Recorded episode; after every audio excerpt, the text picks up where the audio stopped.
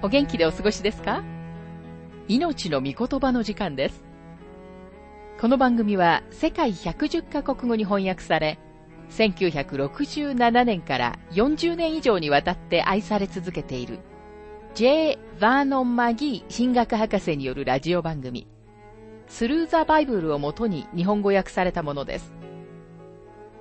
旧新約聖書66巻の学びから画家の学びを続けてお送りしております。今日の聖書の箇所は画家一章一節から二節です。お話はラジオ牧師福田博之さんです。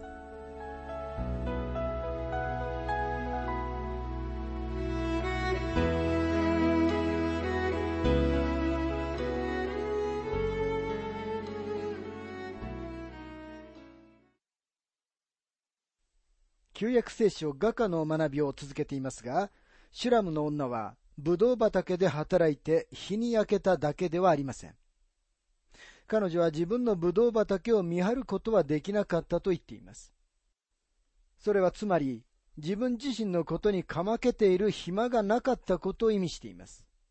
明らかに彼女はもともと美しい娘でしたが、自分の美しさに磨きをかける、あるいは身支度をすることができなかったのです。彼女はアウトドア派の勤勉な娘でした。見たところ彼女の兄弟たちは彼女に羊の世話もさせたようです。画家一章八節には次のように書かれています。女の中で最も美しい人よ。あなたがこれを知らないのなら、羊の群れの足跡について行き、羊飼いの住まいの傍らであなたの小ヤギを飼いなさい。ですから彼女はブドウ畑で働くと同時に羊の番もしました。彼女が働いていた場所はキャラバンの通り道に沿った丘陵地帯でした。イスラエルに旅行したことがある人は、あの地がどれほどゴツゴツしているかわかると思います。働いている場所から彼女がふと見上げると、エルサレムとダマスコの間を行き来していたキャラバンを見たことでしょう。その時の彼女の反応が書かれています。画家三章の六節没薬や入港、貿易商人のあらゆる香料の粉末をくゆらして、煙の柱のように荒野から登ってくる人は誰？彼女は商人たちのキャラバンと、また、宮廷の美しい女たちを連れて行くキャラバンを見かけたことでしょう。彼女たちは日焼けしてはいませんでした。彼女たちがラクダや象に乗って旅をするときには、自分たちの上に日よけの覆いがあったからです。娘は美しい宝石やサテンの着物を見ました。彼女は一度もそのようなものを手にしたことはありません。宝石やサテンは夢の中だけで見たことでしょう。また彼女はキャラバンが通り過ぎるときに、もつ薬や入香の香りを嗅いだかもしれません。これは主イエスの誕生と死の両方を素晴らしく描写していることを理解しなければなりません。主がお生まれになったとき、人々は贈り物として入香を持ってきました。主が死なれた時には、人々は主の体に塗るために、もつ薬を持ってきました。ここには素晴らしい霊的な描写が描かれています。私たちをキリストのご人格に引き寄せる真理ですと、マギー博士は述べています。ある日、娘が羊の番をしていると、ハンサムな羊飼いが現れました。彼は彼女と恋に落ちました。これはキリストと教会の姿であるとあなたにお話しするためには十分に先を見ていかなくてはなりません。彼は彼女に言います。画家二章の二節我が愛する者が娘たちの間にいるのは茨の中の百合の花のようだ。またこうも言います。画家4章の一節ああ、我が愛する者、あなたはなんと美しいことよ。なんと美しいことよ。あなたの目は、顔覆いの後ろで鳩のようだ。あなたの神はギルアデの山から降りてくるヤギの群れのよう。とても美しい詩的な表現です。これは教会に対するキリストの愛の描写です。キリストは教会を愛され、ご自身を教会のためにお与えになりました。ついに彼女は羊飼いに自分の心を与えました。画家2章の3節私の愛する方が若者たちの間におられるのは、木の林の中のリンゴの木のようです。私はその影に座りたいと切に望みました。その実は私の口に甘いのです。愛する者は花嫁のこと、愛する方は花婿を指している言葉であるということを思い出してください。主イエスは私たちを招いてくださいました。また11章の28節で、主イエスはこのように私たちを招いておられます。すべて疲れた人、重荷を負っている人は、私のところに来なさい。私があなた方を休ませてあげます。イエス・キリストのうちに休むとはどういうことかご存知でしょうか？主はあなたにとって現実のお方となっておられるでしょうか？あなたは主のうちに憩い、休んでおられるでしょうか？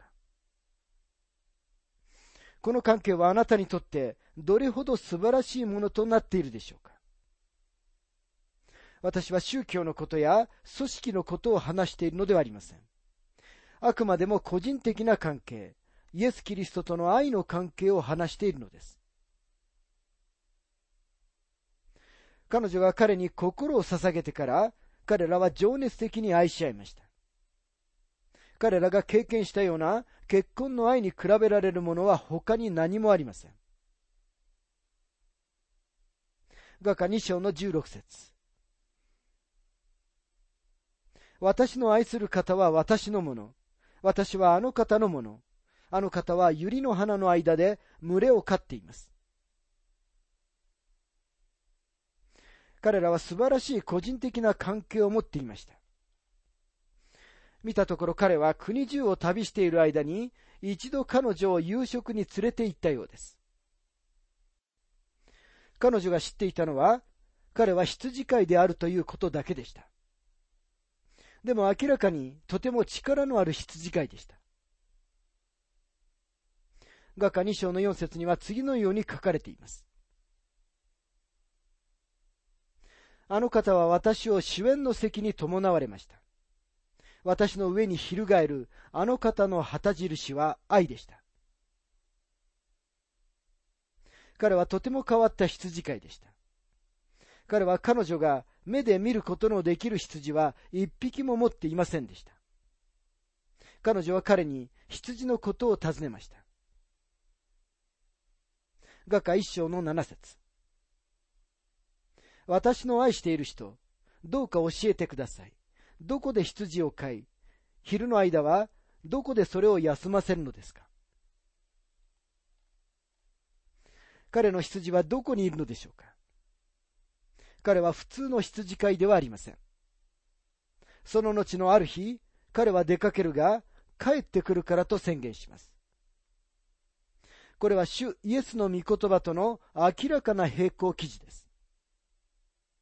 主イエスはこの世を去る前に弟子たちに次のように言われました。ヨハネ14章の1節から3節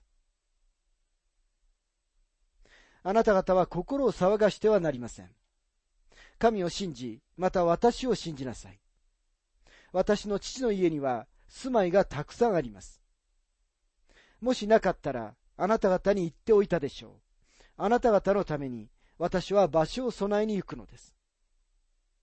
私が行ってあなた方に場所を備えたら、また来て、あなた方を私のもとに向かいます。私のいるところに、あなた方をもおらせるためです。日々は過ぎて行き、彼女は待っていました。ついに彼女の家族や友人たちは彼女をあざけり始めます。彼らは、お前はただの田舎娘で、彼に騙されただけだと言いました。これは私たちの時代に起こるとペテロが言ったことと全く同じです。第2ペテロ3章の3節から4節にはこのように書かれています。まず第一に次のことを知っておきなさい。終わりの日に、あざける者どもがやってきてあざけり、自分たちの欲望に従って生活し、次のように言うでしょう。キリストの来臨の約束はどこにあるのか父祖たちが眠った時からこの方、何事も想像の初めからのままではないか。それでも彼女は彼を信頼していました。彼を愛していたのです。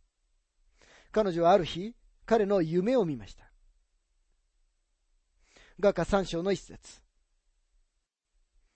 私は夜、床についても私の愛している人を探していました。私が探してもあの方は見当たりませんでした。どうでしょうか？これを聞いているあなたも、主イエスがおられなくて寂しいと思うほど慕っておられるでしょうか？あるよ彼女が落ち着きなくソファーに横たわっていると、部屋に何かの香りがすることに気づきました。この時代恋人がもつ薬や入香をドアの取っ手の空いているところにつける習慣がありました。彼女は香水の香りを嗅いでドアに出ました。画家五章の五節私は起きて、私の愛する方のために戸を開けました。私の手から持つ薬が、私の指から持つ薬の液が、缶抜きの取っ手の上に滴りました。彼女には、彼がそこにいたことが分かりました。その時彼女は初めて、彼は自分のことを忘れてしまったのではないと知ったのです。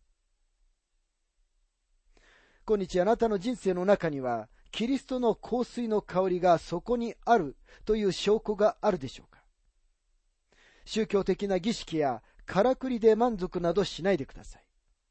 実際的な生活の中でその証拠を示してはいかがでしょうかたった今、キリストはあなたにとってどんな意味があるでしょうか今日キリストの香りがあなたの生活の中に漂っているでしょうかさて彼女は自分の恋人が近くにいることが分かりました。主イエスは言われました。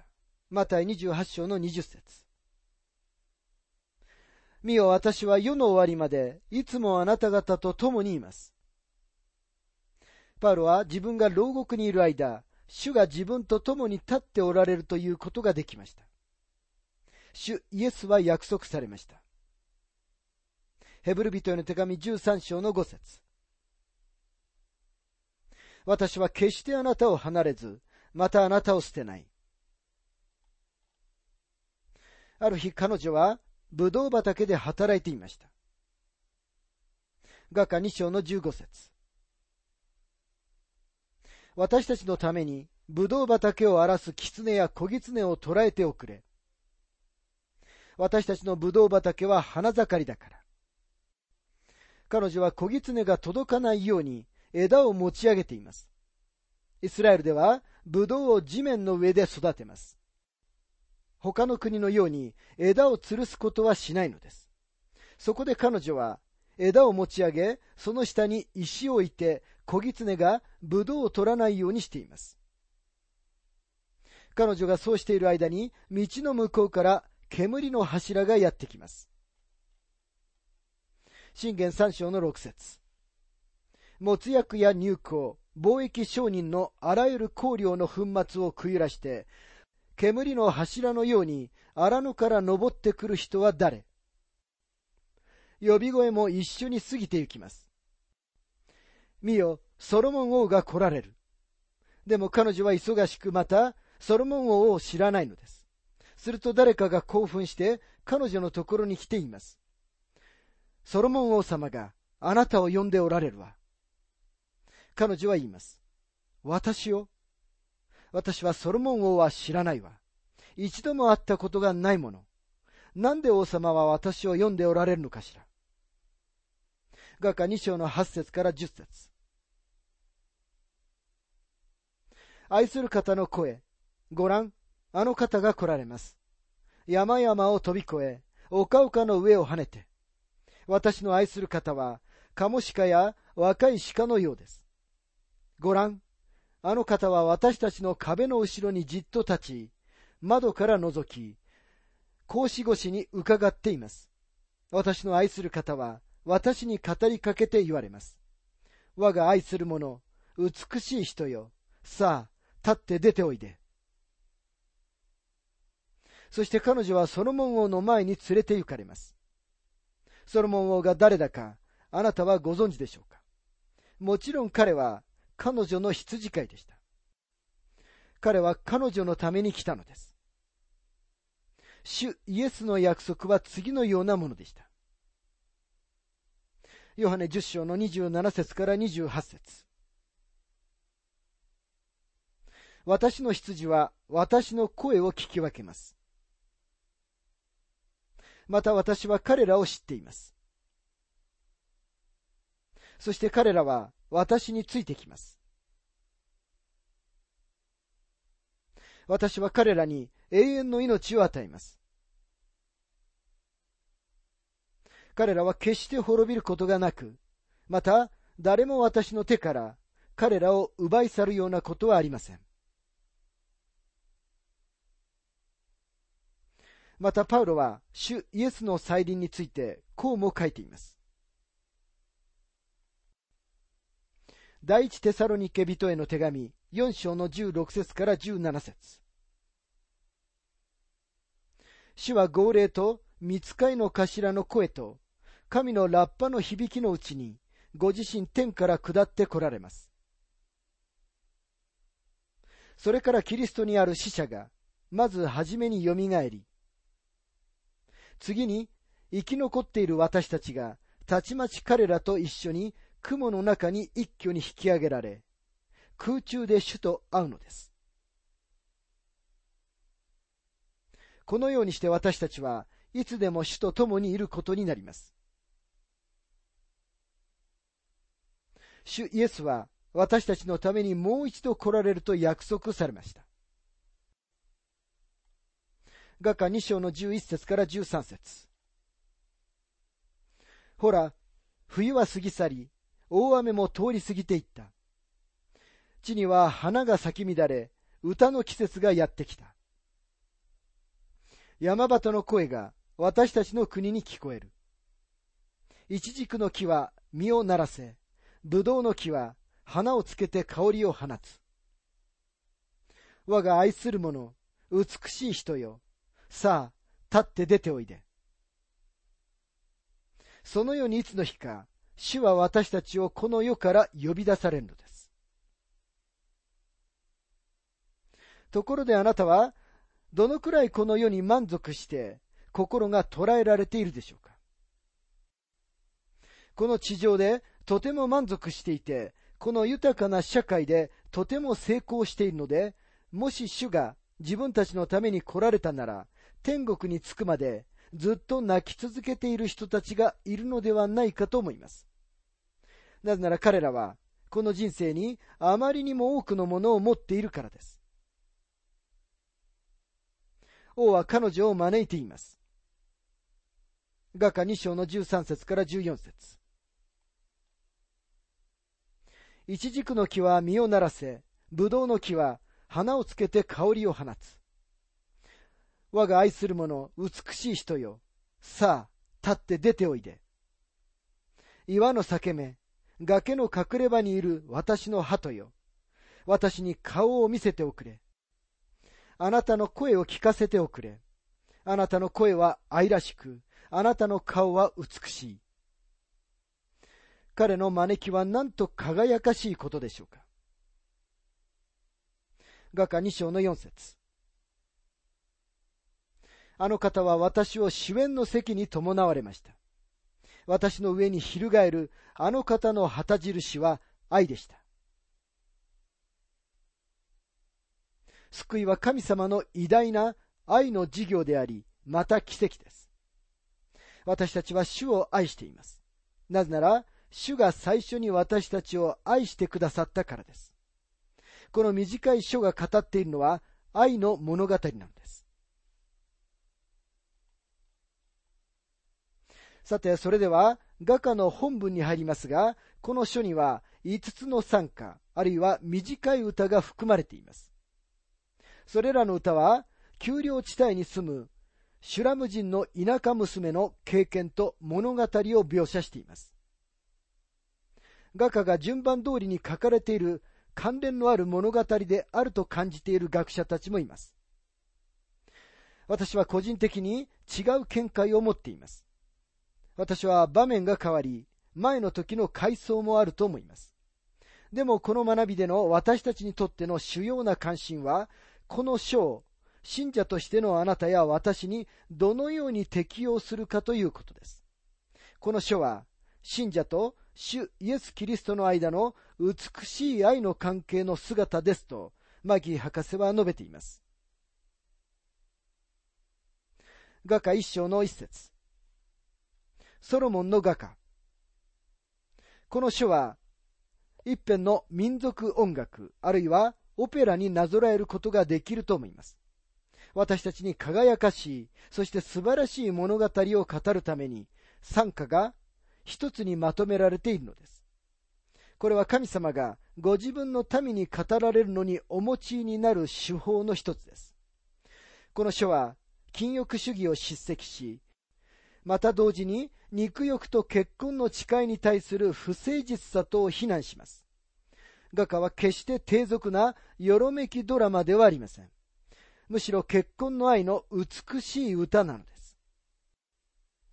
またこの最初の歌の中には、花嫁と花婿が素晴らしい関係にあることがわかります。一章の二節あの方が私に口づけしてくださったらよいのに、あなたの愛は武道酒よりも心よく。この時代の口づけは平和の制約であり、平和の印でした。ソロモンの名前自体が平和という意味です。彼は平和の君であり、平和の町、エルサレムで統治していました。シュラムの女は平和の娘です。口づけはとても個人的な近しい関係。例えば主イエスがご自分の者たちと持っておられるような関係の存在を示しています。主はご自分のメッセージを神様の御言葉を通してあなたに個人的に伝えることがおできになります。だからこそ神様の御言葉の学びに戻る必要があるのです。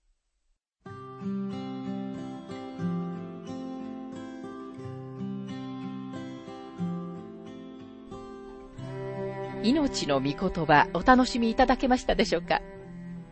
今回はあの方の口づけというテーマで画家一章一節から二節をお届けしました。